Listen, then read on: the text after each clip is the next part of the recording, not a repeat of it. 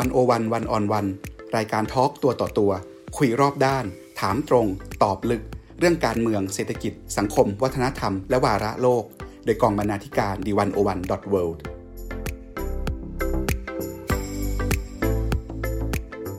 สวัสดีค่ะคุณผู้ฟัง ยินดีต้อนรับเข้าสู่รายการ One-O-One One-on-One ฉบับพอดแคสต์เช่นเคยค่ะ คุณผู้ฟังคะ หากกวาดตามองรายวิชาต่างๆ ในโรงเรียน สังคมศึกษา ถือเป็นศาสตร์เดียวที่ทำให้เด็กได้เรียนรู้เกี่ยวกับระบอบการเมืองการปกครอง รัฐธรรมนูญ สิทธิเสรีภาพ ไปจนถึงความเป็นประชาธิปไตยในประเทศ แต่ขณะเดียวกัน เนื้อหาวิชาดังกล่าวก็ถูกกำหนดโดยรัฐเสียส่วนใหญ่ ว่าเด็กควรรู้จักการเมืองแบบไหน จดจำประวัติศาสตร์ที่ผ่านมาอย่างไร และควรเติบโตไปเป็นพลเมืองที่มีคุณลักษณะแบบใด ในวันนี้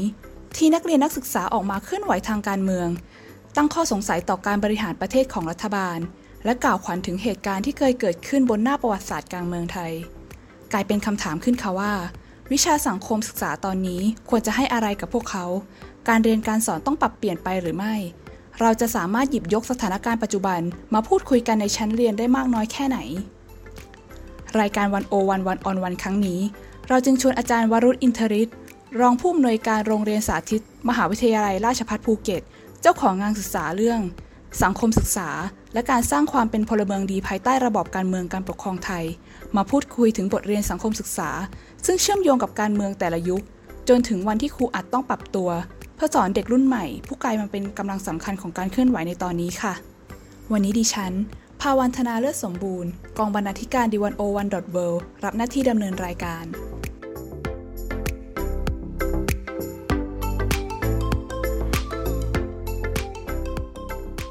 สวัสดีค่ะอาจารย์วรุษครับผมสวัสดีครับ ค่ะทราบมาว่าอาจารย์เนี่ยเป็นผู้เขียนบทความวิชาการเรื่องสังคมศึกษา และการสร้างความเป็นพลเมืองภายใต้ระบอบการเมืองการปกครองไทย ซึ่งได้ตีพิมพ์บนวารสารหาดใหญ่วิชาการเมื่อปีที่แล้วนี้เองค่ะ ในงานศึกษาของอาจารย์เนี่ยกล่าวว่าเนื้อหาวิชาสังคมศึกษาขึ้นอยู่กับการเปลี่ยนแปลงด้านการเมืองการปกครอง อยากให้อาจารย์ช่วยอธิบายมากขึ้นว่าความเกี่ยวข้องระหว่างสังคมศึกษาและการเมืองในบ้านเรามันเป็นยังไงบ้างคะ ครับผมโอเค เป็นประเด็นคำถามที่น่าสนใจมาก ๆ เลยนะครับ เพราะว่าพอพูดถึงการเมืองเนี่ย คนสักเจเนอเรชันหนึ่งที่โตมาสักประมาณ ช่วงศตวรรษ 2520 2530 หรือ 40 ก็คือรุ่นพ่อรุ่นแม่ของเราเนี่ยจะมองว่าเป็นเรื่องของนักการเมือง หรือเป็นเรื่องของแค่การเลือกตั้งเท่านั้น แต่จริง ๆ แล้วการเมืองเนี่ยนะครับ คุณอ้ายเป็นเรื่องของการตัดสินใจให้คุณค่า ว่าใครเนี่ยจะได้อะไรเมื่อไหร่อย่างไร คราวนี้ มันจึงเป็นที่มาว่าทำไมในแต่ละจังหวัด หรือทำไมในแต่ละพื้นที่จึงได้รับงบประมาณที่จัดสรรแตกต่างกัน คราวนี้มันไม่ใช่แค่เรื่องงบประมาณครับคุณอ้ายมันยังรวมไปถึงการกำหนดเนื้อหาในหลักสูตรนะครับว่าคุณเรียนจบมป .6 คุณเรียนจบม .3 คุณเรียนจบม .6 คุณต้องเป็นคนอย่างไร คราวนี้ในสังคมศึกษาถูกกาหนดไว้อย่างชัดเจนเลย ว่านอกจากต้องมีความรู้ในเรื่องของศีลธรรมจรรยาหน้าที่พลเมือง เศรษฐศาสตร์ ประวัติศาสตร์ ภูมิศาสตร์แล้วเนี่ยจบไปปุ๊บเนี่ยคุณจะต้องยึดมั่นในระบบการปกครอง จะต้องปฏิบัติเป็นศาสนศาสนิกชนที่ดีนะครับ จะต้องมีความภูมิใจทำรงความเป็นไทย แล้วก็รักความเป็นชาติไทยอย่างนี้เป็นต้น นั่นสะท้อนให้เห็นว่ารัฐกำลังกำหนด ผ่านวิชาสังคมว่าเมื่อคุณจบ คุณต้องรู้อะไรบ้าง คุณต้องเป็นอะไรบ้าง และคุณจะต้องเป็นคนอย่างไรกำลังกำหนดความเป็นพลเมืองดี ผ่านวิชาสังคมศึกษาดังนั้นวิชาสังคมศึกษาจึงแทบจะแยกไม่ออกกับการเมือง เพราะนอกจากเป็นสิ่งที่รัฐกำหนดให้เราต้องเรียนแล้วเนี่ยยังทำให้เราเข้าใจในระบบการเมืองการปกครองที่เราอยู่มากขึ้นอีกด้วยนะครับ ดังนั้น ไม่ใช่แค่ว่าการเมืองเป็นเรื่องของการเลือกตั้งคำตอบของประเด็นนี้ก็คือ การเมืองยังรวมไปถึงการกำหนดเนื้อหาในหลักสูตร และการกำหนดในสิ่งที่ผู้เรียนจบแล้วต้องเป็นอย่างไรหรือมีคุณลักษณะอย่างไรด้วยนะครับอาจจะกล่าวได้ว่าสังคมศึกษาเนี่ยเหมือนเป็นการเมืองเบื้องต้นในโรงเรียนของเด็กเลยหรือเปล่าคะเนี่ย ถูกต้องครับเป็นการเมืองเบื้องต้นอยู่แล้ว เพราะว่าไม่ว่าจะเป็นเรื่องของสภานักเรียนก็เอาหลักประชาธิปไตยมาใช้นะครับ แล้ววิชาสังคมศึกษาเนี่ยเป็นศาสตร์เดียวเลยที่ทำให้เด็กเรียนรู้ถึงระบอบการเมืองการปกครองนะครับ ว่ารัฐธรรมนูญมีกี่มาตรา ลักษณะการปกครองแบบประชาธิปไตยอันมีพระมหากษัตริย์ทรงเป็นประมุขเนี่ยเป็นอย่างไร สิทธิหรือ concept เรื่องของสิทธิเสรีภาพหน้าที่ความรับผิดชอบ สิ่งพวกนี้ถูกสอนผ่าน ในรายวิชาสังคมศึกษาทั้งสิ้น อย่างรวมไปถึงศีลธรรมจรรยาที่มาจากพระพุทธศาสนาหลักธรรม เบื้องต้นเกี่ยวกับศาสนาต่างๆ พวกนี้ถูกกำหนดไว้ในเนื้อหาสาระของสังคมศึกษาทั้งนั้น ดังนั้น ถือว่าการเรียนวิชาสังคมศึกษาเป็นการเมืองทำให้เด็กเข้าใจการเมืองเบื้องต้น และยังเป็นสิ่งที่อย่างที่ผมบอกตอนต้นนะครับ เป็นสิ่งที่ถูกกาหนดโดยรัฐว่าเมื่อคุณจบในรายวิชานี้คุณต้องเป็นคนอย่างไร คุณได้ถ้าถ้าไม่มีการเมืองเราก็ไม่จำเป็นต้องเรียนวิชาสังคมศึกษา และเราก็ไม่จำเป็นที่เราจะต้องเป็นบุคคลตามที่รัฐกำหนดถูกไหมครับ ดังนั้นมันเป็นเรื่องที่เกี่ยวข้องโดยที่ปฏิเสธไม่ได้นะครับขณะเดียวกันเมื่อรัฐมีการเปลี่ยนแปลง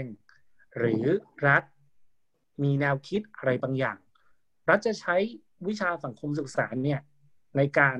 สอดแทรกแนวคิดเหล่านั้นเข้ามา โดยกระทรวงศึกษาจะรับลูกทันที อันนี้เป็นเรื่องปกตินะครับ แล้วก็มีมานานแล้วด้วยครับผมทีนี้อาจารย์พอจะยกตัวอย่างได้ไหมคะว่า พัฒนาการของวิชาสังคมศึกษาหรือในส่วนของที่เป็นหน้าที่พลเมืองในประเทศไทยเนี่ย ที่ผ่านมา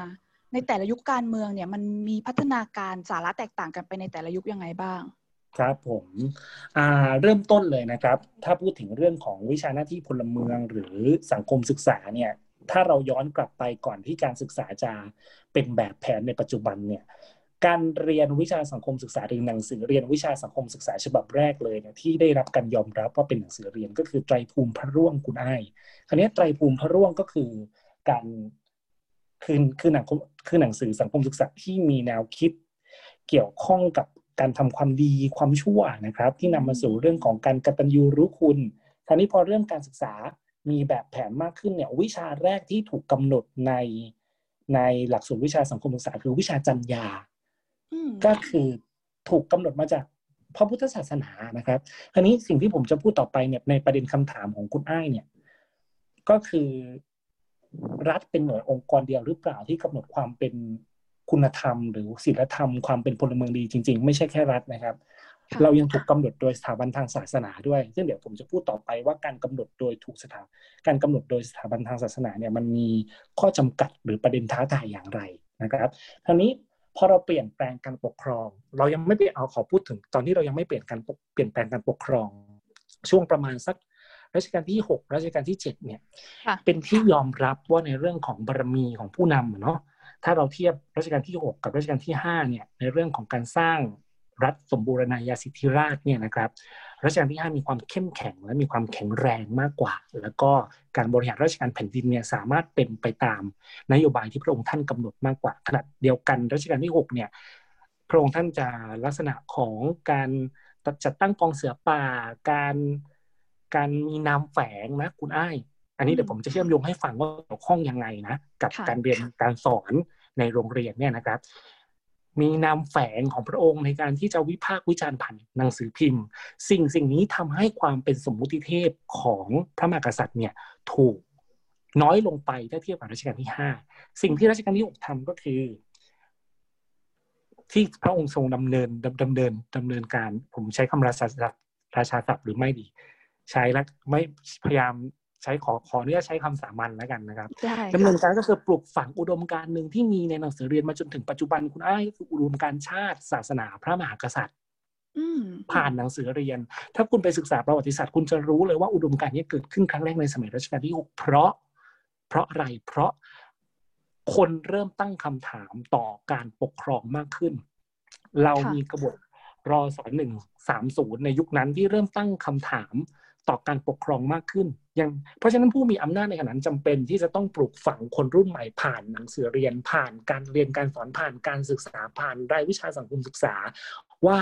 อุดมการชาติศาสนาพระมหากษัตริย์จะเป็นสามอุดมการหลัก ที่เราจำเป็นที่จะต้องศึกษา คราวนี้พอเปลี่ยนแปลงการปกครองในปี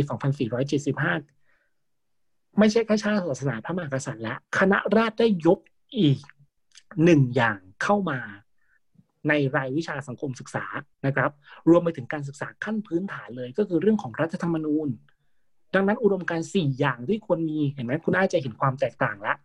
ในยุคสมบูรณาญาสิทธิราชเราปลูกฝังชาติศาสนา พระมหากษัตริย์ แต่พอเราเปลี่ยนแปลงการปกครองแบบเป็นประชาธิปไตยเนี่ย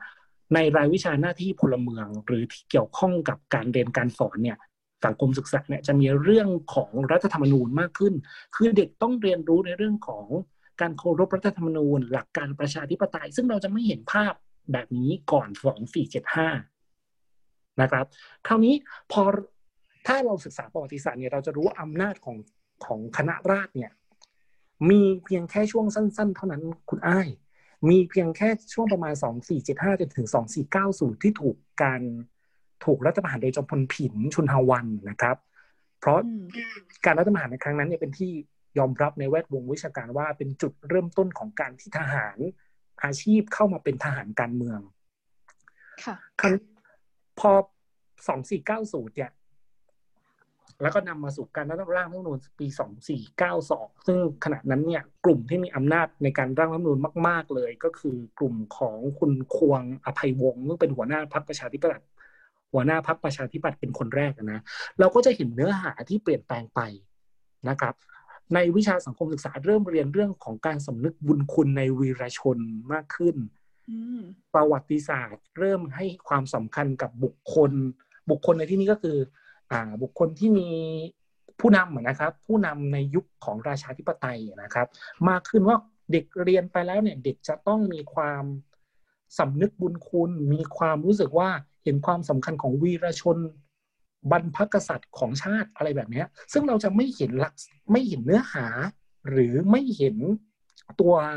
ตัววัตถุประสงค์เหล่านี้ตอนที่เราเปลี่ยนแปลงการปกครองใหม่ๆ คุณอ้ายทำไมล่ะคะก็เพราะว่าในช่วงแรกเนี่ยคณะราษฎรคณะราษฎรต้องพยายามพยายามพยายามสร้างสร้างหนังสือเรียนหรือว่าสร้างการศึกษาคือหลักหลักสูตรที่เกิดขึ้นครั้งแรกเนี่ย หลังจากที่เราเปลี่ยนแปลงการปกครองเนี่ยก็คือหลักสูตรปี 2580 2480 ของไทยนะครับ ดังนั้นเนี่ยพอ2480เนี่ยจึงเป็นช่วงระยะเวลาที่ที่รัฐเพิ่งเป็นเพิ่งเปลี่ยนการปกครองไม่นาน ดังนั้นหน้าที่ของรัฐจะจำเป็นจะต้องให้พลเมืองเนี่ยเข้าใจระบบการปกครองแบบใหม่ก่อน คุณลักษณะที่คือคุณจะต้องเป็นประชาธิปไตยนะ คุณจะต้องมีส่วนร่วมในประชาธิปไตยนะ คุณจะต้องรู้เกี่ยวกับรัฐธรรมนูญนะ แต่ขณะเดียวกันพอปี 2490 เนี่ย อำนาจคณะราษฎรเนี่ยถูกถูกรัฐประหารโดยกลุ่มของจอมพลจอมพลผินขณะเดียวกันรัฐธรรมนูญเนี่ยก็อยู่ในมือของกลุ่มของควงอภัยวงศ์ซึ่งควงอภัยวงศ์เนี่ยเป็นกลุ่มที่อนุรักษ์นิยม แล้วก็ค่อนข้างที่จะ royalist เอาง่าย ๆ เขาจึงผลักดัน รัฐธรรมนูญที่ให้อำนาจของสถาบันมากขึ้นนะครับคุณอ้ายก็ส่งผลไปยังหนังสือเรียนนึกออกไหมคุณได้พอเราสร้างรัฐธรรมนูญที่ ที่ให้อำนาจกับสถาบันมากขึ้นเนี่ยก็จะส่งผลต่อหนังสือเรียน คือการกล่อมเกลาเยาวชน หรือกล่อมเกลาพลเมืองนั่นเอง ให้เป็นไปตามกลุ่มผู้มีอำนาจแบบใหม่ ดังนั้นจุดเน้นของการเรียนการสอนสังคมศึกษาในช่วง 2475 กับหลัง 2490 จึงแตกต่างกันก็คือช่วงแรกอย่างที่บอกเน้นเรื่องรัฐธรรมนูญเรื่องของประชาธิปไตยพอ 2490 กลุ่มผู้มีอำนาจจะเป็นกลุ่ม อนุรักษ์นิยม ดังนั้นคือจะมีจุดเน้นในเรื่องของอาวีรชน เรื่องของความเป็นชาตินิยมมากขึ้นอย่างเนี้ย คุณอ้ายนะครับก็เราก็จะสังเกตได้เห็นได้อย่างชัดเจนว่าอ๋อแต่เมื่อเมื่อผู้มีอำนาจมี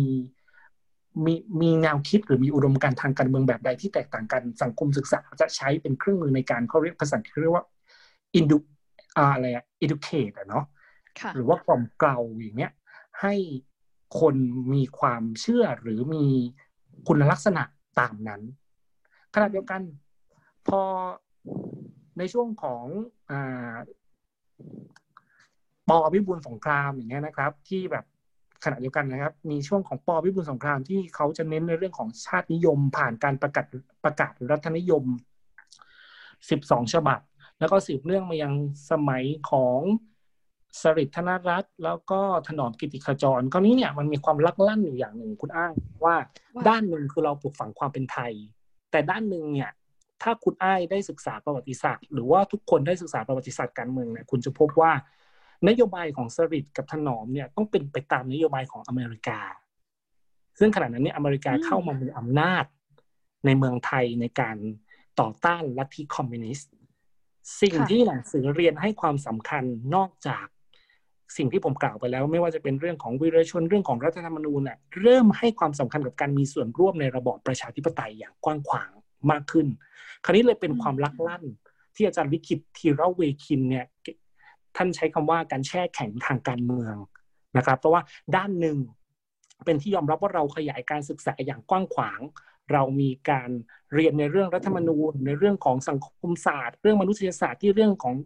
เริ่มถกเถียงขณะเดียวกันมันก็มีพื้นฐานของความแนวแนวคิดชาตินิยมที่ถูกปลูกฝังมาตั้งแต่สมัยจอมพลปพิบูลสงคราม คราวนี้ไปไปมากลุ่มคนเหล่านี้ที่ถูกได้รับการศึกษาเหล่านี้เนี่ย ก็เริ่มตั้งคำถามต่อระบบการปกครองละว่าทำไมสิ่งที่เขาเรียนในหนังสือเรียนเนี่ย จึงไม่เหมือนกับกับกับสภาพสังคมนึกออกไหมครับ สังคมยังเป็นแช่แข็งทางการเมืองก็คือ ไม่เปิดโอกาสให้มีส่วนร่วม ไม่เปิดโอกาสให้ตั้งคำถามขณะเดียวกันลัทธิอเมริของอเมริกาเนี่ยก็เข้ามามีอิทธิพลมากๆในการกำหนดนโยบายในประเทศและต่างประเทศของคุณสริตแล้วก็คุณถนอม ดังนั้นเนี่ยในเหตุการณ์ 14 ตุลา 2516 เนี่ย กลุ่มนักศึกษาจึงเริ่มออกมาเรียกร้อง จริง ๆ ก็เป็นผลมาจากการขยายการศึกษาแบบประชาธิปไตยอย่างคุณอ้ายนึกออกไหมครับ เพราะการศึกษาแบบประชาธิปไตยเนี่ยทำให้คนเริ่มตั้งคำถาม หรือมีส่วนร่วมต่อระบบการเมืองการปกครองมากขึ้น ขณะเดียวกัน เมื่อเขาตั้งคำถามใด ๆ เนี่ย แต่สภาพการเมืองในขณะนั้น สภาพสังคมในขณะนั้นไม่ได้เปิดโอกาสให้เขาพูดเขาเขียนเขาพิมพ์เขาเลยต้องแสดงออกผ่านการชุมนุม แล้วก็เรียกร้องรัฐบาล มันจะกลายเป็นว่ารัฐบาล รัฐบาลได้กำหนดคุณลักษณะบางอย่าง ผ่านหนังสือเรียนผ่านการเรียนการสอนในวิชาสังคมศึกษาสังคมศาสตร์ ขณะเดียวกันผลจากการกำหนดเหล่านั้นก็สะท้อนกลับไปยังรัฐบาลเอง ถ้ารัฐบาลไม่ได้ปรับเปลี่ยนหรือเปลี่ยนไปตามแนวคิดในสิ่งที่ตนเองกำลังทำอย่างนี้เป็นต้นนะครับคุณอ้ายเหมือนถ้าลองลองลองดูเหตุผลของ 14 ตุลา 2516 เนี่ย เราจะพบว่า หนึ่งเหตุผลที่นักศึกษาหรือประชาชนปัญญาชนไปชุมนุมก็คือการต่อต้านอิทธิพลของอเมริกาอืนั่นเป็นผลจากอะไรครับคุณอ้ายเป็นผลจากความเป็นชาตินิยมที่เราปลูกฝังในในในโรงเรียนนะครับใช่ไหมเพราะเราปลูกฝังความเป็นชาตินิยม ผ่านหนังสือเรียนผ่านผ่านประกาศรัฐนิยม กี่ฉบับผ่านผ่านผ่านคุณหลวงวิจิตวัฒการอะที่กำหนดว่าความเป็นชาติไทยนั้นคือ บุคคลที่ต้องจงรักภักดีต่อชาติศาสนาพระมหากษัตริย์เนี่ยแนวคิดชาตินิยมเหล่านี้ถูกปลูกฝังสุดท้าย แนวคิดชาตินิยมนี้ก็กลับไปเป็น reflection ให้กับรัฐบาลที่ที่ที่เขาตั้งคำถามว่าทำไมรัฐบาลเป็นเช่นนี้ขณะเดียวกัน ในตำราในหนังสือเรียนไม่ได้เป็นเป็นอย่างนั้นอย่างเงี้ย เป็นต้นคุณได้พอเข้าใจไหมครับ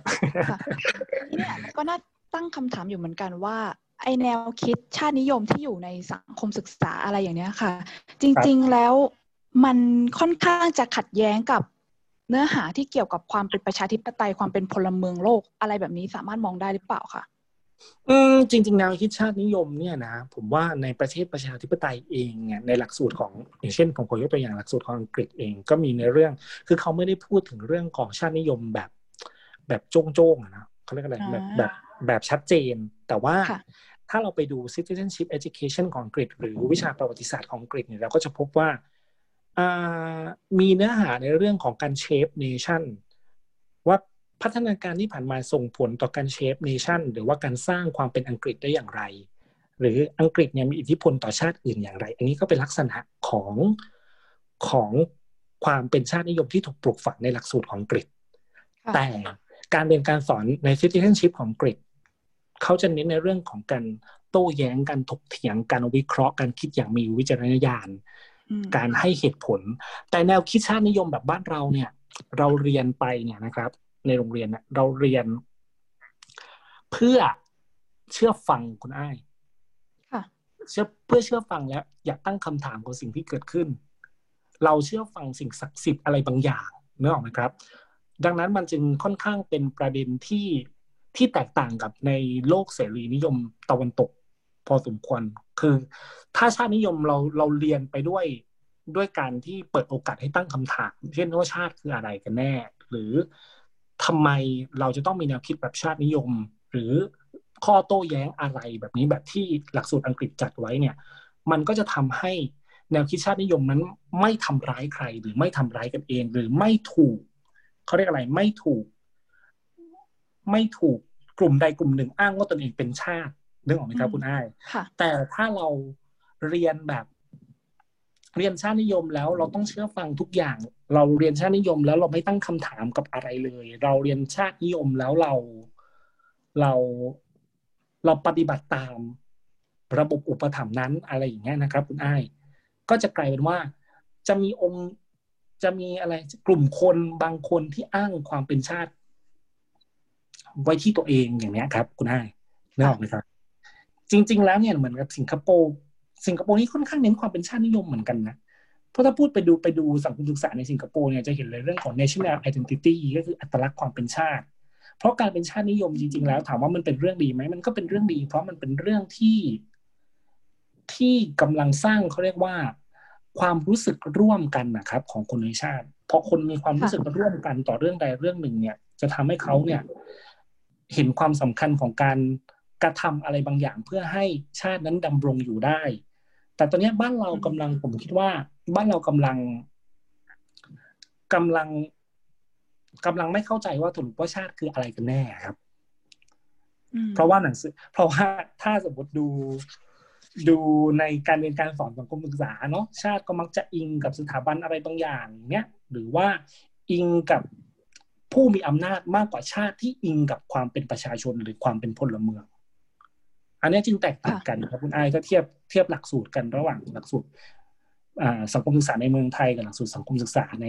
ประเทศเสรีตะวันตกนะครับ อันนี้ผมพยายามพูดให้ให้ต้องตีความต่อนะคุณไอ้นะ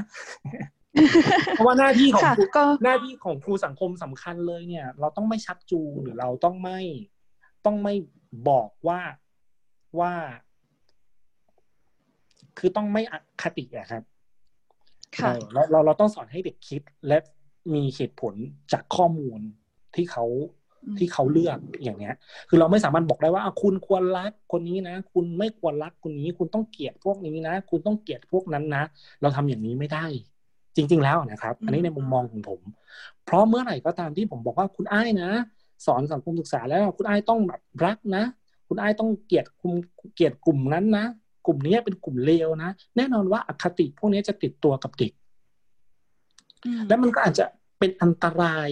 เพราะว่าอคติจะนำไปสู่การทำลายชีวิต หรือว่าทำลายความคิดเห็นต่างโดยที่เขาไม่ต้องรู้สึกผิดก็ได้ เพราะว่าเอาว่าคนนั้นมันเลวไง คนนั้นเป็นปีศาจไง คนนั้นเป็นผีไง คนนั้นเนี่ยมันโกงชาติบ้านเมืองอะไรแบบเนี้ย เพราะนั้นมันจะนำไปสู่การทำลายชีวิตอีกกลุ่มหนึ่งที่ไม่เหมือนเขา โดยที่เขาไม่รู้สึกผิดหรืออะไรเลย ดังนั้นผมคิดว่าการสอนของการศึกษาที่สำคัญเลยเราต้องไม่อคติเหมือนวันนี้คุณตะคุณไออาจจะงงว่าทำไมผมไม่ชี้ชี้เลยชี้ชัดเลยว่า มันดีหรือไม่ดีหรือยังไงเนี่ย ใช่ถูกถูกต้องสังคมศึกษาต้องให้คิดต่อและเขาต้องคิดเอง บางทีเราไม่จำเป็นต้องไปคิดให้นะครับ ปัจจุบันเนี่ยผมมองว่าครูสังคมศึกษาเนี่ย คิดให้เด็กคิดให้เด็กว่าอะต้องเป็นอย่างนั้นนะ ต้องเป็นอย่างนี้นะ ต้องเรียนเรื่องแค่นี้นะ อย่าไปเลยชุมนุมอย่า หรือไปเลยไปชุมนุมเลย อย่างเงี้ย มันดีแล้วอะไรแบบเนี้ย ผมว่าต้องต้องไม่มีเรื่องแบบเนี้ย เกิดขึ้นในชั้นเรียน เขาต้องไปเวทเอาเองว่าสมมติว่าเขาถ้าเขาจะไปชุมนุม เขาจะมีเขารู้เรื่องเกี่ยวกับชุมนุมมากน้อยแค่ไหน หรือเขาจะมีต้นทุนเสียโอกาสอะไรบ้าง ถ้าเขาเข้าร่วมขณะเดียวกัน ถ้าเขาไม่เข้าร่วมเขาจะเสียโอกาสอะไรบ้าง อันนี้เขาต้องคิดเองนะเขาต้องเวทจากหลักฐานที่เขามีเอง อันนี้ในเสรีนิยมประชาธิปไตยแต่แบบตะวันตกเหมือนอังกฤษเนี่ยเขาจะเน้นเรื่องของการเวทหลักฐานมาก แต่เราเนี่ยจะจะเน้นผมมองนะครับเราเราเน้นเรื่องของการชี้นำมากกว่า คือชี้นำให้เด็กเชื่อฟังทำตาม ใช่ถูกต้อง หลักสูตรของเราคือเน้นชี้นำเชื่อฟังทำตาม โดยปราศจากคำถาม แบบนี้ในโรงเรียน ทีนี้เนี่ยไอการชี้นำเชื่อฟังคำตามอะไรอย่างเนี้ยค่ะ มันก็ยังมีอยู่ในการศึกษาสังคมในรั้วโรงเรียนปัจจุบันใช่ไหมคะ หรือว่ายังไงจะรู้นี่ครับ ถูกต้องครับอย่างแน่นอนเลยคือผมตอนนี้อยากอยากลองชวนค่ะ อยากลองชวนอาจารย์ คุยเรื่องลองแชร์ประสบการณ์หน่อยค่ะว่า ในตอนนี้เนี่ยสังคมศึกษา ปัจจุบันอะสอนเรื่องอะไรให้คุณค่ากับเรื่องอะไรบ้างที่มันน่าสนใจและอาจารย์ก็อยากตั้งข้อสังเกตอะไรบางอย่าง อืมผมมองว่านะครับ คือปกติแล้วอย่างที่กล่าวไปตอนต้นสังคมศึกษาเนี่ยมีอยู่ห้าสาระอยู่แล้ว ก็คือเรื่องของศิลธรรมจรรยาหน้าที่พลเมือง เศรษฐศาสตร์ ภูมิศาสตร์ แล้วก็ประวัติศาสตร์นะครับค่ะทั้งนี้ทั้งนั้นก็ขึ้นอยู่กับผู้มีอำนาจอีกอีกอีกเหมือนกันนะ เพราะพอปี 2557 เนี่ย เรามีการรัฐประหารเกิดขึ้นใช่ไหมครับ คราวนี้ในวิชาสังคมศึกษาเนี่ยเขาจะเพิ่มเนื้อหาในเรื่องของประวัติศาสตร์มากขึ้น แล้วก็มีการแยก รายวิชาหน้าที่พลเมือง คราวนี้ในรายวิชาหน้าที่พลเมืองนั้นเนี่ยเขาก็จะเน้นย้ำไปในเรื่องของค่านิยม 12 ประการของคอสชในขณะนั้น ซึ่งปัจจุบันเนี่ยไม่ได้เป็นวิชาบังคับในโรงเรียนละดังนั้นการเรียนการสอนสังคมศึกษาเนี่ยในปัจจุบันเนี่ยนะครับ ถามว่าเน้นมีจุดเน้นในเรื่องอะไรใช่ไหมครับ ก็คือเป็นสุดท้ายแล้วมีจุดเน้นในเรื่องของการสร้างพลเมืองนั่นเอง ว่าแต่แต่คำนี้สร้างพลเมืองแบบไหนมันเป็นเรื่องของการจัดการเรียนการสอนของแต่ละบุคคลแล้วคุณอ้ายว่าเหมือนครูสังคมแบบผมเนี่ยต้องการให้เด็กเป็นแบบไหนขณะเดียวกันครูสังคมอีกหลายหลายคนหลายหลายหลายแสนคนในประเทศต้องการให้คนเป็นแบบไหน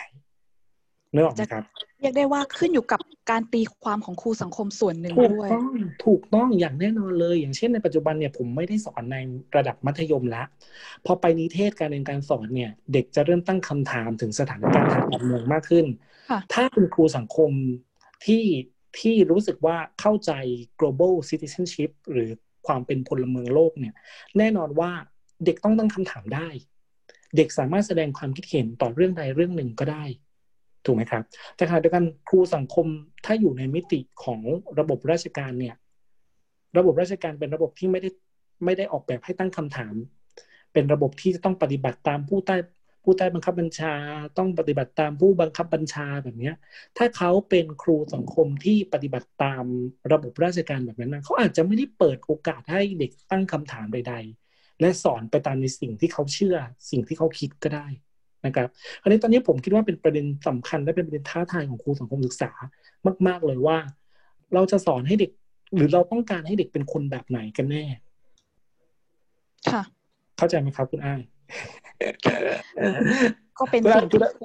ครูจะต้องแบบปรับตัวแล้วก็นำไปคิดต่ออยู่ประมาณหนึ่งซึ่งซึ่งบางทีครูครูไม่ได้ปรับตัวด้วยนะคุณอ้ายเพราะว่าเขาเชื่อไงเขาเชื่อในสิ่งสิ่งที่เขาคิด สมมติเอาผมผมยกตัวอย่าง สมมุติว่าผมเชื่อใน ผมเชื่อในระบบการปกครองแบบอภิสิทธิชนสมมุตินะครับก็แน่นอนว่าผมก็ต้องสอนให้เด็กเชื่อในสิ่งที่ที่ที่ผมเชื่อ ถ้าที่จริงแล้วไม่ว่าผมเชื่อในระบบการปกครองแบบไหนก็แล้ว แต่หน้าที่ของครูสังคมศึกษาคือ อย่าไปชี้นำเขาครับ อย่าไปชี้นำเขา เขาต้องวิเคราะห์เองว่าสุดท้ายแล้วมันดีไม่ดีแล้วเขาต้องตั้งคำถามเองต่อต่อสิ่งที่เกิดขึ้นว่ามันดีหรือไม่ดี ถ้าเราชี้นำเมื่อไหร่แล้ว แล้วมันจะกลายเป็นอย่างที่ผมบอกถ้าเราชี้นำแล้วเราแบบกล่อมเกลาเด็กทุกวันน่ะความเกลียดชังหรือความอคติมันจะเกิดขึ้นในชั้นเรียน แล้วมันจะนำไปสู่การการทำร้ายกันนะเนาะผมมองอย่างนั้นนะครับนั้นผมว่าเป็นหน้าที่ของครูตอนนี้ต้องต้องตั้งคำถามตัวเองว่า เราอยากให้เด็กโตแล้วเป็นแบบไหน อยากให้ชาติเนี้ยเป็นแบบไหนต่อไป หรืออยากให้ประเทศเนี้ยดำเนินไปแบบไหน อันเนี้ยเราต้องรู้จักตั้งคำถามตัวเองก่อนเนาะแล้วหน้าที่แล้วต้องรู้หน้าที่ของเราด้วยว่า เราเราควรชี้นำเด็กหรือไม่ หรือจริงๆแล้วเราไม่ควรชี้นำเด็กเลย อย่างเงี้ยครับได้ค่ะ อาจารย์ครับก็มันก็จะมีคนกลุ่มหนึ่งตั้งข้อสงสัยว่าตอนนี้วิชาสังคมศึกษาอาจจะไม่ได้ตอบโจทย์ความอยากรู้เกี่ยวกับการเมืองของเด็กรุ่นใหม่เลย อาจจะมีบางส่วนที่เขาอยากจะรู้แต่มันไม่เคยมีอยู่ในหนังสือเรียนมาก่อน ตรงนี้อาจารย์ มีความเห็นว่ายังไงคะ ว่าครูสังคมควรจะสอนเขาแบบไหน หรือควรจะทำบ้าง อย่างที่ผมบอกเมื่อสักครู่เนี่ยนะครับครูสังคมศึกษาคือต้องสอนให้เด็กตั้งคำถาม และก็ไปหาหลักฐานมาสิ สมมุติเขาสงสัยในสิ่งที่ตำราเรียนเขียนไว้อะลองหาเอาข้อมูลต่างๆ ที่นอกจากตำราเรียนมาให้เขาดู และให้เขาลองวิเคราะห์เองว่าเขาเชื่อ หรือเขาเห็นด้วยกับอะไร คำถามของคุณอ้ายนี่ดีมาก เพราะปัจจุบันเนี่ยต้องยอมรับเลยว่าการสอนสังคมศึกษาเนี่ยไม่ตอบไม่ค่อยจะตอบโจทย์ กับความอยากรู้ของของของนักเรียน เพราะเวลานักเรียนถามครูจะมักจะเลี่ยงไม่ตอบ เพราะครูจะอาจจะเกรงอำนาจบางอย่าง หรือด้วยครูเนี่ยอยู่ในระบบราชการอาจจะไม่เหมาะสมที่จะไปแสดงความคิดเห็นที่กระทบกระทั่งต่อการเมือง หรือผู้มีอำนาจอย่างนี้เป็นต้นคุณอ้าย นึกออกไหมครับ ดังนั้นตอนนี้ผมคิดว่า ถ้าครูเปลี่ยนไม่ได้ นักเรียนต้องคิด นักเรียนต้องหาข้อมูลให้มากขึ้น แล้วก็ลองวิเคราะห์ชั่งน้ำหนักจากข้อมูลที่เขาได้ และหน้าที่ของเราก็คือลองลองลองเวทช่วยเด็กเวทก็ได้ ว่าแบบอันไหนที่มันน่าจะเป็นไปได้อันไหนที่มันอ้างอิงได้หรือว่ามันเชื่อถือได้ไม่ได้อะไรแบบเนี้ย ผมว่าหน้าที่เราน่าจะต้องเปลี่ยนไปตรงนั้น ถ้าเราพูดจุด ถ้าสมมุติว่าเราไม่สามารถที่จะหาเนื้อหามาให้เด็กได้ หรือว่าเราไม่สามารถที่จะเอ็นเอียงไปฝั่งไหนได้ หน้าที่ของเราคือต้องช่วยตกตกตกไปที่ไหนตกหน้าเด็กนะคุณอาไม่ต้องต้องต้องช่วยแบบว่าอะนี่นะ หลักฐานที่คุณเอามาเนี่ย สมมติเราตั้งคำถามเกี่ยวกับคอสชมีความชอบธรรมหรือไม่เนี่ยหลักฐานที่คุณเอามาเนี่ย มันน่าเชื่อถือมากน้อยแค่ไหน อ่าแล้วมีอะไรไหมทำไมอีกมุมมองหนึ่งเขามองยังไง อ่าลองเอาหลักฐานมาสู้กันสุดท้าย นักเรียนคิดว่าแบบไหนจะเป็นแบบสุดท้ายเนี่ยในคอสชเนี่ยน่าเชื่อถือหรือเปล่านะครับ อันนั้นนักเรียนต้องตัดสินใจเองจากหลักฐานต่างๆ ที่เขาหามารวม และหน้าที่ของเราก็เปลี่ยนจากการที่ฟีดข้อมูลอย่างเดียว เป็นช่วยเขาวิเคราะห์แทนคุณไอ้และผมคิดว่าเนี่ยชั้นเรียนจะตอบโจทย์สังคมมากขึ้น และเป็นการโปรเจกต์ครูเองด้วยนะครับ เป็นการโปรเจกต์ครูเองด้วยว่าเออเราไม่ได้สอนเราชี้นำเด็กอะ เราว่ากันด้วยหลักฐาน เราว่ากันด้วยหลักฐาน แล้วเราว่ากันด้วยเหตุผลที่มีต่อหลักฐานหลักฐานนั้น ถูกไหมครับ ประมาณนี้คุณไอ้ค่ะขอบคุณค่ะทีนี้นะคะก็เกิดข้อสงสัยนิดนึงค่ะ ว่าในช่วงนี้ที่มันมีแบบประเด็นการเมืองต่าง ๆ เนี่ย เราครูสังคมสามารถหยิบยกสถานการณ์ปัจจุบันที่อาจจะมีความเคลื่อนไหวของเด็กนักเรียนนักศึกษาอะไรเนี่ย มาพูดกันในห้องเรียนมาถกเถียงกัน มันมีอิสระในตรงนี้บ้างไหมคะ ตามหลักการจริง ๆ ควรควรมีคุณได้เข้าใจไหมครับ ว่าการเมืองควรเป็นเรื่องที่เราพูดกันได้ อืมไม่ใช่ว่าการการเมืองจะเป็นเรื่องไกลตัวมันควรเป็นเรื่องที่เราพูดกันได้ ค่ะ อืม แต่ขณะเดียวกันตอนนี้ผมคิดว่านะ จากการที่ผมไปสังเกตการสอนในโรงเรียนต่าง ๆ เพราะว่าผมทำหน้าที่ในการนิเทศนักศึกษาฝึกสอนน่ะนะครับ ค่ะ ผมมองว่าตอนนี้เขาพยายามหลีกเลี่ยง เช่น อะ เวลาเด็กตั้งคำถามเนี่ยอ่าไปหาข้อมูลไปไปดูเองก็แล้วกัน หรือว่าอ่าโอเค เปลี่ยน topic ต่อไปอย่างนี้ครับ เป็นต้น คือตอนเนี้ยผมมองว่ามันมีแนวคิดที่มองว่าเมื่อพูดถึงเรื่องการเมืองต้องทะเลาะกัน เมื่อพูดถึงเรื่องการเมืองมันต้องมีแบ่งฝั่งแบ่งฝ่ายกัน มันมีแนวคิดที่ว่าถ้าพูดถึงเรื่องการเมืองเดี๋ยวจะนำมาซึ่งความวุ่นวาย ซึ่งมันเป็นช่วงช่วงหนึ่งที่เราถูกหล่อหลอมมาตั้งแต่ปีสี่เจ็ดสี่แปดสี่เก้าห้าศูนย์ห้าหนึ่งห้าสองห้าสามห้าสี่ห้าห้าช่วงนั้นนะเราถูกหล่อหลอมมาตั้งแต่แบบคุณสนธิลุ้มลิ้มทองกุลขึ้นมาอ่ามาต่อต้านคุณทักษิณอย่างเงี้ยนะครับ แล้วก็ถูกหล่อหลอมมาเรื่อย ๆ แล้วเราก็เด็กรวมทั้งครูที่โตครูที่เป็นครูขนาดเนี้ย ที่อยู่ในโรงเรียนขนาดเนี้ยเขาก็จะเห็นภาพภาพนั้นชัดมากขึ้น เพราะเมื่อก่อนเนี่ยเวลาเราเรียกร้องการเมืองเราไม่ค่อยมีสื่ออะไรมากนะคุณไอ้เนาะแต่ช่วงสิบยี่สิบปีที่ผ่านมาเนี่ย เราจะเรียนรู้ผ่านสื่อเนี่ยเยอะแยะมากมาย คราวนี้พอครูสังคมศึกษาเห็นภาพเหล่านั้น ผมคิดว่ามันมีผลต่อการจัดการเรียนการสอนของเขาเพราะเขาจะมองว่าพอเป็นพูดถึงเรื่องการเมืองวุ่นวายพอพูดถึงเรื่องของการเมืองอา เด็กถามเยอะพอพูดถึงเรื่องของการเมืองเนี่ยเดี๋ยวจะเกิดความขัดแย้งกัน ซึ่งจริง ๆ แล้วถ้าเราเปลี่ยน mindset ใหม่อะว่าการเมืองเป็นเรื่องปกติที่เนี่ยแค่เรามาสอนในโรงเรียนเรามาอยู่ในโรงเรียน เราต้องแต่งยูนิฟอร์มในโรงเรียน ก็เป็นเรื่องของการเมืองแล้วถูกไหมแค่เรามารวมกันอะไรแบบนี้มันเป็นเรื่องของการเมืองแล้วเราควรจะหยิบยกผมมองนะครับ ว่าเราควรจะหยิบยกประเด็นต่างๆ ที่อยู่นอกชั้นเรียนเข้าในชั้นเรียนได้ อันนี้เป็นเรื่องปกติในการจัดการเรียนการสอน แต่ถามว่าปัจจุบัน ครูสังคมศึกษา ต้องถามตนเองแล้วเขากล้าหรือเปล่า หรือเขามี mindset ต่อเรื่องการชุมนุมหรือกิจกรรมทางการเมืองอย่างไรแบบเนี้ยน่าสนใจเหมือนกันนะคะ ว่ากลุ่มครูสังคมศึกษารุ่นใหม่ก็ยังมีความหวาดกลัวหรือว่า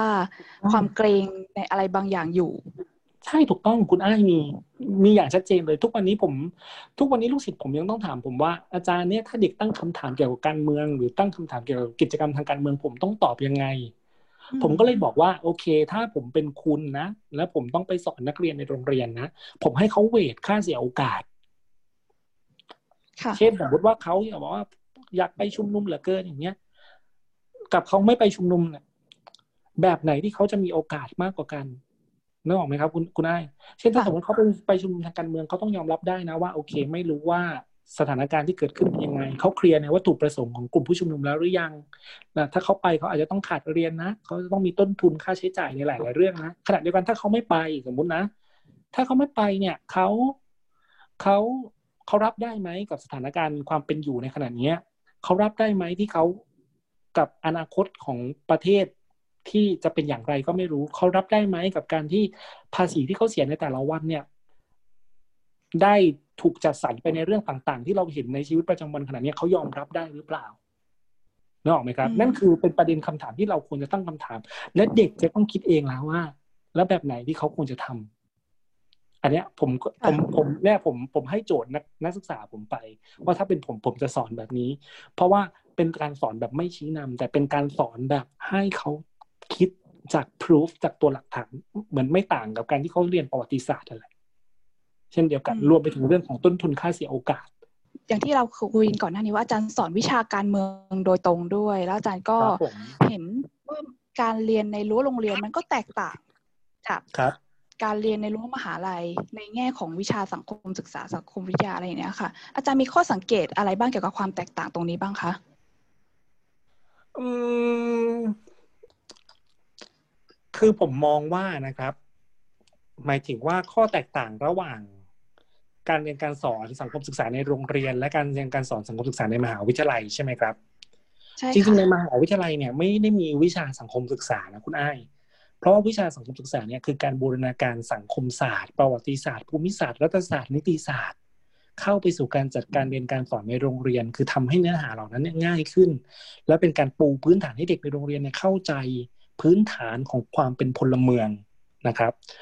แต่ในมหาวิทยาลัยเวลาเราเรียนเนื้อหาสังคมศาสตร์ เช่นพวกประวัติศาสตร์ หรืออรัฐศาสตร์ นิติศาสตร์เนี่ย เราเรียนแก่นมันนะครับ คุณอ้ายพอเราเรียนถึงแก่นมันเนี่ย เราจะมีตำราที่พูดถึงเรื่องเดียวกันจากนักคิดหลาย ๆ คน เช่น ประวัติศาสตร์เอาประวัติศาสตร์อยุธยาอย่างเนี้ยหรือประวัติศาสตร์รัตนโกสินทร์หรือ หรืออะเรื่องสิบสี่ตุลาอย่างเงี้ยเราก็จะมีหลายมิติด้วยกันเนอะไหมครับ ค่ะแต่มิติของนักคิดคนนั้นว่าอย่างนี้ มิติของนักคิดคนนี้ว่าอย่างนั้น อย่างเงี้ย เราจะเจอหลายมิติด้วยกัน แต่พอไปเรียนในโรงเรียนอะ เราจะถูกกำหนดโดยกระทรวงให้เด็กเรียนแค่มิติใดมิติหนึ่งเท่านั้น ที่เขาเห็นว่าเป็นรู้แค่นี้พอ อืมคุณได้เข้าใจใช่ไหมครับ ค่ะ อ่า เหมือนเหมือนผมเรียนหกตุลาอย่างเงี้ย คุณอาจจะสังเกตเลยว่า ถ้าเราเรียนในมหาวิทยาลัยถ้าเราเรียนศึกษาสังคมศาสตร์อย่างเงี้ยเราปฏิเสธไม่ได้ว่า หรือเราเรียนประวัติศาสตร์เราปฏิเสธไม่ได้ว่าเราต้องเรียนเรื่องของ 14 ตุลาแล้วเราเรียน 6 ตุลาถูกไหมพอเรียน 6 ตุลาเนี่ย หนังสือเรียนแทบไม่พูดถึงเลยทำไมหนังสือเรียนแทบไม่พูดถึงล่ะ เด็กก็เริ่มตั้งคำถามเหมือนปัจจุบันเนี่ยทุกวันนี้ที่เด็กออกไปชุมนุมเนี่ยเขาแทบไม่ได้หยิบยกเหตุการณ์อื่นๆเลยนะเขาจะหยิบยกเหตุการณ์หนึ่งที่ไม่ถูกสอนในโรงเรียนก็คือ 6 ตุลา ทำไมเขาจึงหยกหยิบยกหกตุลาเพราะหกตุลาแทบเป็นเนื้อหาที่ข้ามไปเลย แต่ในมหาวิทยาลัยเรียน สมัยเหมือนเหมือนเมื่อก่อนที่ผมเรียนที่จุฬาเนี่ย เรียนเรื่องเรื่องนี้ เราจะเห็นภาพของความแตกต่างกันเลยว่าเอ้าเนี่ย มันมันมันต่างกันนะนึกออกไหมครับ ค่ะต่างกันยังไงเนี่ย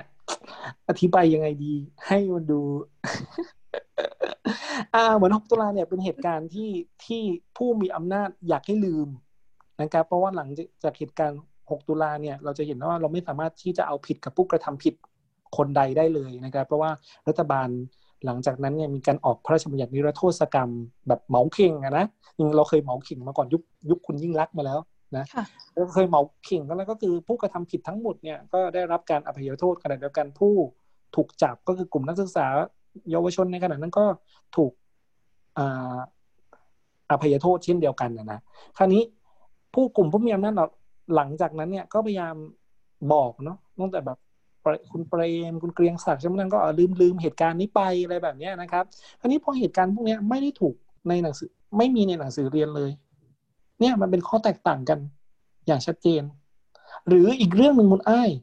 เราเรียนมาในหนังสือเรียนเนี่ยว่าสุโขทัยในน้ำมีปลาในนา มีข้าวใช่ไหมครับ แต่พอเราเราเรียนในระดับอุดมศึกษาเนี่ย เราพบว่าจริง ๆ แล้วเนี่ยมันเป็นแค่กุศโลบายบางอย่างที่แสดงให้เห็นว่าบ้านเมืองรุ่งเรืองเท่านั้น สุโขทัยนี่ค่อนข้างไกลตั้งไกลจากลุ่มแม่น้ำไม่ได้เหมือนอยุธยาที่อยู่ใกล้ลุ่มแม่น้ำดังนั้นในน้ำมีปลาในน้ำมีข้าวอุดมสมบูรณ์จริงไหมสุโขทัยไม่ได้อุดมสมบูรณ์ขนาดนั้น ต้องสร้างเขื่อนขึ้นมาเพื่อเอาน้ำลงมา ให้ให้ใช้ในเมืองไงไม่ได้แบบไปหาปลาเจออะไรแบบนี้แต่ภาพแบบนั้นจะเกิดขึ้นในหนังสือเรียน แต่ถ้าถึงหลักฐานทางประวัติศาสตร์จริง ๆ แล้วเนี่ยสุสุโขทัยไม่ใช่ในน้ำมีปลาในน้ำมีข้าวคุณอ้ายมันไม่ได้อุดมสมบูรณ์พอมันไม่ได้อุดมสมบูรณ์มันเลยเสื่อมเร็วไงใช่ไหมแป๊บเดียวอยุธยาขึ้นมาปุ๊บเนี่ยสุโขทัยก็เริ่มเสื่อมแล้วอย่างนี้เป็นต้นเห็นไหมว่ามันมีความแตกต่างกันนะครับอ่าเหมือนเราเรียน เราเรียนในหนังสือเรียนในกระทรวงเนี่ยบอกว่าพระมหากษัตริย์เนี่ยไม่นับขุนวรวงศาธิราชใช่ไหมเป็นพระมหากษัตริย์ของกรุงศรีอยุธยา อันเนี้ยเพราะว่าเรามองเราดูผ่านภาพยนตร์บ้าง ไม่ว่าจะเป็นสุริโยไทยอะไรพวกนี้นะครับ คุณได้เคยดูไหมค่ะเคยค่ะ ผมดูสิบสองครั้งจนจำประโยคได้แล้วว่าข้าฝันเห็นเจ้า จำได้เลย ที่ฉากที่คุณใหม่เจริญปุระพูดกับจอห์นนี่แอนโฟเน่ข้าฝันเห็นเจ้านั่งอยู่ในบัลลังก์ของข้าอะไรอย่างเงี้ยนะแต่ในหนังสือเรียนฉบับกระทรวงเนี่ยนะตั้งแต่ที่ผมเรียนมาเลยนะ จนถึงในปัจจุบันเนี่ย ก็ไม่ได้พูดถึงบทบาทของคุณวรวงศาในฐานะ พระมหากษัตริย์ของของอยุธยา แต่จริง ๆ แล้วพอเราไปดูหลักฐานทางประวัติศาสตร์เนี่ย จากโบราณคดีใดๆก็แล้วแต่เนี่ยคุณวรวงศาธิราชเนี่ยได้รับการปรับเขาเรียกอะไรอะ บรมราชาพิเศษดังนั้นก็ยังก็นับเป็นเป็นกษัตริย์ของยุธยาเช่นเดียวกัน กษัตริย์อยุธยาไม่ได้มีสามสิบสามพระองค์แบบหนังสือเรียนบอก แต่มีสามสิบสี่พระองค์อย่างนี้เป็นต้นคุณอ้ายนี่คือความความแตกต่างในการเลือกเนื้อหาที่ไปบอกไปบอกเด็กอะเห็นไหมกระทรวงกำลังชี้นำอะไรบางอย่าง หรือเนื้อหาสังคมศึกษากำลังชี้นำอะไรบางอย่างอยู่ นี้เนี่ย ถ้าเราจะ ต้องการปฏิรูปเนื้อหาสังคมของศึกษาเนี่ย อาจารย์คิดว่ามันควรจะเปลี่ยนไปเป็นการเรียนการสอนแบบไหนคะ เราควรจะเรียนในสิ่งที่เป็นความจริงอย่างตรงไปตรงมามากขึ้นหรือเปล่า หรือว่ายังไงดี ผมคิดว่าประเด็นนี้ผมขอตอบว่าขึ้นอยู่กับตอนนั้นระบบการปกครอง หรือว่าผู้มีอำนาจเป็นอย่างไรก็แล้วกันคุณอ้ายนึกออกไหมครับ เพราะว่าผมมองว่าถ้าสมมติเราเปลี่ยนให้ตั้งคำถามมากขึ้น แต่ผู้มีอำนาจยังผู้มีอำนาจหรือใครก็แล้วแต่ยังมีแนวคิดแบบ แบบจำกัดแนวคิดอะเนาะการเรียนการสอนสังคมศึกษาที่ตั้งคำถามอาจจะเป็นอันตรายต่อเด็กก็ได้นึกออกไหมคุณได้เนาะมันมีประเด็นหนึ่งที่ที่ผมอยากจะคุยให้ฟังนะก็คือเรื่องของศีลธรรมทางการเมืองกับศีลธรรมทางศาสนา คุณได้เคยได้ยินสองเรื่องนี้บ้างไหมครับอ่าไม่ค่อยเท่าไหร่ค่ะ ขออาจารย์ช่วยอธิบายนิดนึงคืออย่างนี้นะครับ ในการเรียนการสอนของบ้านเรา หรือว่าประชาการสอนการเรียนการสอนประชาธิปไตยของบ้านเราเนี่ยนะครับ มันมีการเขาเรียกอะไร มีความแตกต่างกัน คือมีความรวมกันดีกว่า มันมีความเป็นการรวมกันของแนวคิดที่เอาศีลธรรมทางศาสนามาตัดสินศีลธรรมทางการเมือง ผมยกตัวอย่างอย่างนี้นะครับ ถ้าพูดถึงเรื่องของศีลธรรมทางศาสนาเนี่ยเราปฏิเสธไม่ได้ที่ผมพูดตอนต้นเลย ว่าเรามีแนวคิดมาจากพระพุทธศาสนา ซึ่งพระพุทธศาสนาเนี่ยสอนเรื่องทำดีได้ดีทำชั่วได้ชั่วทำดีได้ขึ้นสวรรค์ใช่ไหมครับทำชั่วตกนรกอย่างเงี้ยซึ่งความทำดีได้ดีเนี่ยมันก็จะส่งผลต่อความกตัญญูรู้คุณบิดามารดาอะอันนี้คือศีลธรรมของศาสนา ถูกไหมครับขณะเดียวกันถ้าพูดถึงศีลธรรมทางการเมืองคุณอ้าย จะเป็นเรื่องของความอดทนทางการเมือง จะเป็นเรื่องของความอดทนทางการเมืองหมายถึงการที่เราอดทนต่อความแตกต่างได้ การที่เรามีส่วนร่วมทางการเมืองหรือเราตั้งกล้าตั้งคำถามทางการเมือง อันนี้คือศีลธรรมที่เกิดขึ้นทางการเมือง แต่อันเนี้ยถ้าในประเทศเสรีประชาธิปไตย เขาจะแยกกันระหว่างศีลธรรมสองเรื่องนี้ แต่บ้านเรากำลังปะปนกันผมยกตัวอย่าง เช่นสมมุติว่าผมเนี่ยเคยช่วยเหลือคุณอ้ายมาก่อน ค่ะในวิธีใดก็แล้วแต่ ให้ครอบครัวคุณอ้ายดีขึ้น มีเงินทองมากขึ้นหรือช่วยเหลือชีวิตพ่อแม่คุณอ้ายมาก่อน แน่นอนว่าสิ่งที่คุณคุณอ้ายจะมีต่อผม ก็คือคุณอ้าย จะรู้สึกว่าจะต้องตอบแทนผมสักครั้งหนึ่งในชีวิต วันนี้คือดีสมมติว่าผมลงเลือกตั้งนะครับ ผมลงเลือกตั้งอะคุณอ้ายแล้วผมเนี่ย อาจจะไม่ได้เป็นตัวเลือกที่ดีที่สุด หรือเป็นคนที่บริหารประเทศที่ดี ในอนาคตผมซื้อทรงซื้อเสียงสมมุตินะอันนี้คือเรื่องสมมุติทั้งนั้น แต่คุณอ้ายก็ยังเลือกผม เพราะคุณอ้ายกำลังใช้ศีลธรรมทางศาสนา ในเรื่องของความกตัญญูที่มีต่อผม มาเลือกผม แต่ทั้งที่จริง ๆ แล้วเนี่ย คุณอ้ายควรจะตัดเรื่องนี้ออกไปในในกระบวนการทางการเมืองทั้งหมด ถ้าไม่เข้าใจผมยกตัวอย่างอีกสมมติผมเป็นรัฐบาล แล้วผมให้เงินคุณอ้ายห้าพันต่อเดือนอย่างเงี้ย คุณอ้ายต้องถ้าศีลธรรมทางการเมืองคือเรื่องของสิทธิหน้าที่ว่ารัฐมีหน้าที่จัดสวัสดิการให้กับเรา แต่ผมเชื่อว่ามีคนจำนวนไม่น้อยเลยที่เชื่อว่าเนี่ยเป็นบุญคุณนะ เราลำบากแล้วรัฐมาช่วย รัฐมาช่วยเรา ให้เราได้ดื่มตาอ้าปากได้เนี่ย มีไม่มีใครให้เราเลย ช่วงนี้มีแต่รัฐบาลเท่านั้นที่ให้เราห้าพันบาทอย่างเงี้ย ถ้าเรามองแบบนี้เมื่อไหร่มันเป็นอันตรายต่อการปกครองแบบประชาธิปไตยเพราะเรากำลังใช้ศีลธรรมทางศาสนามาตัดสินศีลธรรมทางการเมืองอยู่ แล้วผมเราควรจะแยกกันหรือเปล่าคะผมว่าบางเรื่องเราบางคือบางเรื่องมันอาจจะรวมกันแล้วดี เช่นเรื่องของการฆ่าคนตายอย่างนี้นึกออกไหมแล้วมันก็จะเป็นการกระทำผิดแล้วมันก็ผิดกฎหมายด้วย แต่จริงๆมันควรแยกกัน เราต้องมองมิติที่แยกกันว่า โอเคฆ่าคนตายก็คือเออพระพุทธศาสนาว่าอย่างไรก็ ก็เป็นเรื่องของกรรมเวรก็ว่ากันแต่เรามาพูดถึงถึงเรื่องของทางกฎหมาย ว่าคุณทำผิดกฎหมายอยู่แต่ถ้าสมมติคุณเอาศีลธรรมทางศาสนามาตัดสินทางการเมืองเมื่อไหร่ ผมมองว่าเราไม่สามารถพัฒนาประชาธิปไตย และการเรียนการสอน ก็เช่นเดียวกันนะ คุณให้มันส่งผลต่อการเรียนการสอนสังคมศึกษาเช่นเดียวกันนะ ผมถามหน่อย สมมติว่าผมเป็นเป็นผู้ใหญ่อย่างเงี้ยแล้วผมเชื่อแนวคิดแบบอนุรักษ์นิยมมาก ๆ เลย แล้วเด็กคนหนึ่งเนี่ยตั้งคำถามอยู่นั่นแหละใช่ไหม แน่นอนว่าผมอะอาจจะมองว่าเด็กคนนั้นก้าวร้าวก้าวร้าวเนี่ย รู้สึกว่าก้าวร้าวเหลือเกิน ไม่รู้จักผู้หลักผู้ใหญ่เหลือเกิน เนี่ย ผมกำลังใช้ศีลธรรมทางศาสนา สอนก็อยู่นึกออกไหมครับแต่จริงๆแล้วสิ่งที่เขาถามเนี่ย การตั้งคำถามของเขาต่อสิ่งใดสิ่งหนึ่งมันคือศีลธรรมทางการเมือง อืม เออ แต่ถ้าถ้าเราฝึกให้เด็กถามได้ และเราแยกแยะให้เป็นว่าอะไรที่มาจากศาสนาและอะไรที่มาจากการเมืองผมมองว่า ประชาธิปไตยเราในบ้านเราน่าจะ น่าจะไปไกลกว่านี้นะอันนี้ในมุมมองของผมนะ อันนี้คุณอ่านลองอ่านงานของออะไรอะ อ่านงานของอาจารย์สมบัติเจริญธัญวงศ์จันทรวงศ์อาจารย์สมบัติจันทรวงศ์นะสอสมบัติในแกพูดถึงเรื่องนี้เอาไว้เป็นเป็นงานที่น่าสนใจมาก ๆ เลย แล้วมีคำพูดคำพูดหนึ่งของอถ้าผมจำไม่ผิด น่าจะเป็นของอาจารย์ เกษียณเตชะพิระเนาะนะที่พูดว่าเออเรามีระบบการปกครองแบบประชาธิปไตยแต่เรายังมีแนวคิดแบบสมบูรณาญาสิทธิราชแบบเนี้ยนะครับ ซึ่งเราก็ก็ปฏิเสธไม่ได้นะว่าแนวคิดแบบเนี้ย มันเป็นแนวคิดที่มาจากศีลธรรมของศาสนานั่นเองเนาะประมาณนี้ครับคุณไอค่ะ ทีนี้อยากจะ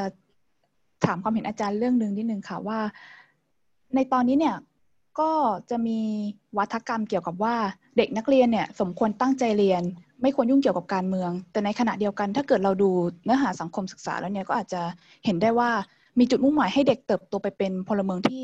ใส่ใจประเทศชาติ อันนี้อาจารย์มีความเห็นว่ายังไงบ้างคะกับวัฒกรรมเหล่านี้ ผมคิดว่า วาทกรรมเหล่านี้เนี่ยนะ อาจจะมีพื้นฐานมาจากความไม่เข้าใจ หรือการยึดว่าว่าการเมืองเป็นเรื่องของใครบางคน จึงเกิดวาทกรรมเหล่านี้ ซึ่งจริงการเมืองเป็นเรื่องของทุกคน อย่างที่ผมบอกตั้งแต่ช่วงต้น ก็ให้เขาใส่ชุดนักเรียนมา ก็ให้เขาเรียนหนังสือ แล้วต้องเรียนเนื้อหาเหล่าเนี้ยแล้วทำไมเขาจะเกี่ยวข้องกับแล้วแล้วทำไมเขาจะไม่เกี่ยวข้องกับการเมือง คนที่ไม่เกี่ยวข้องกับการเมืองถ้าตามอริสโตเติลกล่าวไว้ก็คือมีแค่บีสกับกอสเท่านั้นนะ ที่ไม่ใช่ไม่ใช่สัตว์สังคมอะเออเพราะเราเรารวมกันเป็นการเมืองเราเป็นสังคมเนี่ยเพื่อยินยอมยกอำนาจอะไรบางอย่างให้กับรัฐถูกไหมนั้นมีแค่พระเจ้ากับสัตว์เดรัจฉานเท่านั้นแหละที่มีเกี่ยวข้องกับการเมืองอะใช่ไหมดังนั้นทุกคนเลยเนี่ยผมมองว่าอ่าน่าจะทำความเข้าใจกันใหม่ว่าการเมืองเป็นเรื่องของทุกคน พยายามพยายามอ่า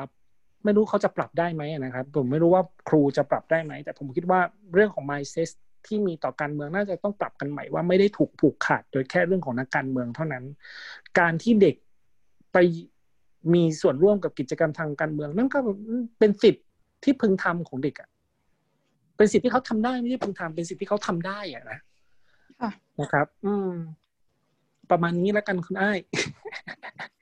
ค่ะขอบคุณมากค่ะ ทีนี้งั้นขอคำถามสุดท้ายแล้วกันค่ะว่า ใน ส่วนของวิชาสังคมศึกษา โดยเฉพาะเนื้อหาที่เกี่ยวกับคุณลักษณะของพลเมืองยุคใหม่ ตอนนี้เราควรจะสอนด้วยวิธีการยังไง หรือต้องเติมเนื้อหาอะไรให้เป็นให้เข้าไปเป็นพิเศษเพื่อให้เท่าทันโลกบ้าง หรือว่าให้ตั้งคำถามต่อสถานการณ์ในปัจจุบันจะสอนยังไงดีคะในทำการประเด็นที่การเมืองอาจจะร้อนแรงมากเลยในตอนนี้ อย่างที่บ่งบอกไปแล้วย้ำมาก ๆ เลยครูอย่าชี้นำครูอย่าสร้างอคติ อันนี้คืออันดับแรกก่อน อันดับแรกก่อน และสอนด้วยคำถามว่าทำไม ผมมองนะครับทำไมจึงเป็นเช่นนั้นทำไมคุณคิดเช่นนี้ คุณมีเหตุผลอะไร อันนี้คือสอนคือสอนให้เด็ก think critically อะคือสอนให้เขาคิดอย่างมีวิจารณญาณมากขึ้นน่ะ ซึ่งถามว่ามันเป็นไปได้ไหมอันนี้ก็คือต้องเป็นหน้าที่ของครูนะครับ ถามว่าต้องเติมอะไรในเนื้อหาของสังคมศึกษาผมมองว่า เติมเรื่องของ argument เนี่ยข้อโต้แย้งอะ คุณไอ้ค่ะ เด็กจะต้องสามารถโต้แย้งคือต้องฝึกการโต้แย้งของเขาในในชั้นเรียนเลยเช่นการดีเบตอะไรแบบเนี้ย การที่แบบว่าถ้าสมมุติเขามีความคิดเห็นแตกต่างกันสองสามแนวคิดขึ้นมาเนี่ยเขาลองดีเบตความคิดเห็นดู ในทุก ๆ เรื่องเลยนะ ไม่ว่าจะเป็นเอาเรื่องง่าย ๆ ก่อนว่าแบบ อ่า เจนนี่ได้หมดถ้าสดชื่นเนี่ยขออนุญาตรีเฟอร์สมมตินะที่เป็นข่าวดังขนาดเนี้ยเออสุดท้ายผิดจริงหรือไม่ผิดจริงถ้าว่ากันตามกระบวนการทางกฎหมายแบบเนี้ยนึกออกไหมเอาเรื่องเรื่องง่ายๆ ในชีวิตประจำวันของเขาก่อนประมาณนี้ครับ คุณอ้ายผมคิดว่านะแล้วลองดีเบต ถ้าเราฝึกให้เขาดีเบต ฝึกกันใช้ข้อโต้แย้งกันตั้งแต่ในชั้นเรียนอะ ผมมองว่าเขาจะกลายเป็นคนที่มีเหตุผลนะ อืม อืม แต่ทั้งนี้ทั้งนั้นครูต้องเริ่มจากการไม่ไบแอสใด ๆ ก่อน แต่ถามว่าทำได้ไหมอันนี้ผมคิดว่าคือจริงๆอะมนุษย์ไม่มีความเป็นกลางหรอกคุณอ้าย มนุษย์ไม่มีทางเป็นกลางผมบอกก่อน แต่เพียงแค่เราแสดงออกอย่างไร ให้ให้ไม่ให้ไม่ชี้นำอะ ผมมองอย่างนั้นนะครับ ให้ไม่ชี้นำน่าจะเป็นคำตอบที่ดีสำหรับสำหรับสำหรับอ่าสำหรับการที่เรายังคิดว่าระบบประชาธิปไตยนั้นเป็นระบบประชาเป็นเป็นระบบที่โอเคที่สุดอะนะ แต่ถ้าสมมติว่าเราไม่ได้เชื่อว่าระบบประชาธิปไตยเป็นระบบที่โอเคที่สุดแล้วโอเคเราอาจจะต้องมาคุยกันใหม่ แต่เนี้ยเราพูดถึงว่าใน เนี่ยเคสวันนี้ที่ผมคุยกับคุณอ้ายเนี่ย เรายังพูดในมิติของว่าโอเคเรายังเชื่อมั่นในระบบประชาธิปไตยว่าเป็นระบบการปกครองเดียวที่ให้สิทธิอย่างกว้างขวางมากที่สุด เราจึงพูดในเรื่องของ argument ได้เรื่องของการดีเบตได้เรื่องของการใช้เหตุผลได้เรื่องของการชั่งน้ำหนัก จากหลักฐานได้เรื่องของการตั้งคำถามว่าทำไมเรื่องของการไม่ bias แต่ขณะเดียวกันถ้าเราไม่ได้เป็นระบบการปกครองแบบประชาธิปไตยหรือเรามองว่าระบบการปกครองประชาธิปไตยไม่ work แล้วอย่างเงี้ย การเรียนการสอนสังคมศึกษาจะต้องเปลี่ยนไปจากสิ่งที่ผมแสดงความคิดเห็นในวันนี้ก็ได้ ค่ะ ครับผมก็นั่นก็เป็นอนาคตที่เราก็อาจจะต้องจับตาดูกันนะคะคือมันมันต่างต่างคนต้องสร้างตำนานขึ้นมาคุณได้นึกออกไหมคือตอนนี้ผมมองว่าเหมือนวันนี้เป็นการประชุมนุมทางการเมืองที่อนุสาวรีย์ประชาธิปไตยใช่ไหมครับเราก็ตามข่าวอย่างต่อเนื่องอะเนาะ ก็จริง ๆ แล้วเนี่ย ถ้าเรามองให้ลึกมันคือการมันคือความเชื่อของกลุ่มบุคคลที่แตกต่างกัน ว่าประชาธิปไตยดีกับประชาธิปไตยไม่ดีเนาะซึ่งแต่ละคนก็จะมีแนวคิดคือเอาง่ายๆเลยแม้กระทั่งชอนชองชักรุสโตจอห์นล็อกหรืออะไรพวกนี้ที่เป็นนักคิดประชาธิปไตยแบบ ตัวพ่อของโลกเนี่ยนะเขาต้องการสร้างตำนานหรือความเชื่ออะไรบางอย่าง ว่าสิ่งที่เขาทำนั้นเป็นสิ่งที่เขาทำได้ ขณะเดียวกันอีกกลุ่มหนึ่งเนี่ยก็ต้องมีความเชื่ออะไรบางอย่าง ที่เขามองว่าการทำแบบนี้ไม่ถูกต้องเนาะอ่าผมขอยกตัวอย่างง่าย ๆ นะ คุณไอ้นะง่ายไหมไม่รู้นะ ค่ะ เชิญค่ะอ่าคือตอนนี้ผมมองว่าว่าเป็นความคิดระหว่างความเสมอภาคกับกับกับกับไม่เสมอภาคนะอะ มาผมผมยกตัวอย่างให้ให้คุณไอ้ฟังนะถ้าหลักการคิดของคนที่แบบยังเชื่อมั่นในระบบประชาธิปไตยเนี่ยเขาจะมองว่าประชาธิปไตยเนี่ยอ่ามนุษย์เกิดมาเท่ากัน ถามคุณไอ้เราเราเท่ากันเรื่องอะไร สติปัญญาแน่นอนไม่เท่ากัน หน้าตาเราไม่เท่ากัน เราเกิดมาในพื้นที่แตกต่างกันสมมติว่าเราตัดการเมืองออกไปก่อนนะเนี่ย คือนักคิดของเสรีประชานิยมประชาธิปไตยเขากำลังสร้างตำนานประชาธิปไตยขึ้นมา เพื่อบอกโลกว่าประชาธิปไตยเนี่ยหลักการสำคัญของประชาธิปไตยคือความเสมอภาค เพราะฉะนั้นเขาต้องมาสร้างสร้างตำนานขึ้นมา ในเรื่องของความเสมอภาค ผมถามคุณอ้ายว่าเราเสมอภาคกันเรื่องอะไรบ้าง ถ้าเราตัดการเมืองออกไปเลยนะ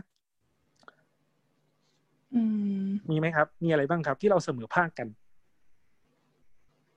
ถ้าตัดการเมืองออกไปนะ ตัดกฎหมายตัดทุกอย่างไป เรามีความเสมอภาคในเรื่องของการหายใจคุณคุณอ้ายใช่ไหมคราวนี้เนี่ย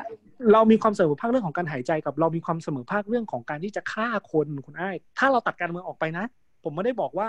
ให้มาฆ่าคนไม่ใช่นะอันนี้คือตัดกฎหมายเลยตัดสมมติว่ามนุษย์เกิดมาแบบ บนพื้นพิภพแห่งนี้แล้วไม่มีใครเลยอะไรอย่างเงี้ยไม่มีรัฐไม่มีรัฐบาลไม่มีอะไรใดทั้งสิ้นเนี่ย สิทธิ์ที่มันความเสมอภาคอย่างหนึ่งที่มนุษย์มีขึ้นก็คือมนุษย์ต้องปกป้องร่างกายของตนเอง การปกป้องร่างกายของตนเองนั้นเนี่ยคือสิ่งที่ทุกคนมีเสมอกัน ค่ะ ถูกไหมครับ คราวนี้พอนั่นหมายถึงว่าเราสามารถที่จะอะโอเคทำร้ายใครก็ได้เพื่อเราป้องกันตนเอง อันนี้พูดถึงทางการเมืองออกไปนะ อันนี้ฮอปกล่าวไว้อย่างนั้นนะอ่าจอห์นอ่าโทมัสฮอฟนะ คราวนี้ พอเราเริ่มนะ คุณอ้ายเราเริ่มว่า การเมืองเนี่ยเริ่มที่จะเข้ามา เราต้องเสียสละบางอย่าง ก็คือสิทธิในการทำลายคนอื่นไงเราต้องยอมเสียสละให้กับรัฐที่เราเรียกว่าสัญญาประชาคมอะค่ะนะครับ เสียสละอะไรบางอย่าง ให้เพื่อเขามีหน้าที่หรือเป็นตัวแทนตัวแทนของเราก็คือรัฐบาลเนี่ยในการดูแลปกปักรักษา ให้เราไม่เกิดอันตรายต่อชีวิต อันนี้คือตำนานของประชาธิปไตยพยายามกล่าวไว้ว่าเราเนี่ยมีความเสมอภาคกันถูกไหม แต่ขณะเดียวกันตำนานของคนแอนตี้ประชาธิปไตยเขาก็มองว่าจริงๆแล้วมนุษย์จะเกิดมาไม่เท่ากันเลย ความเสมอภาคเนี่ยตั้งมาเป็นความจอมปลอมทั้งนั้นเนาะเป็นความจอมปลอมที่มาครอบความความไม่เท่ากันของมนุษย์อะ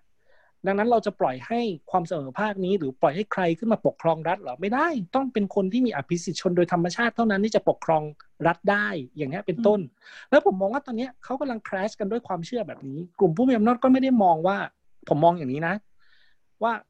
ว่าจะเป็นใครก็ได้มาปกครองอะจะต้องเป็นคนที่พิเศษอะไรบางอย่างที่จะปกครองขณะเดียวกันอีกกลุ่มหนึงมองว่าเฮ้ยจริง ๆ แล้วทุกคนต้องมีสิทธิในการปกครองเหมือนกัน เพราะเราเสมอภาคเท่ากันอย่างเนี้ยเป็นต้น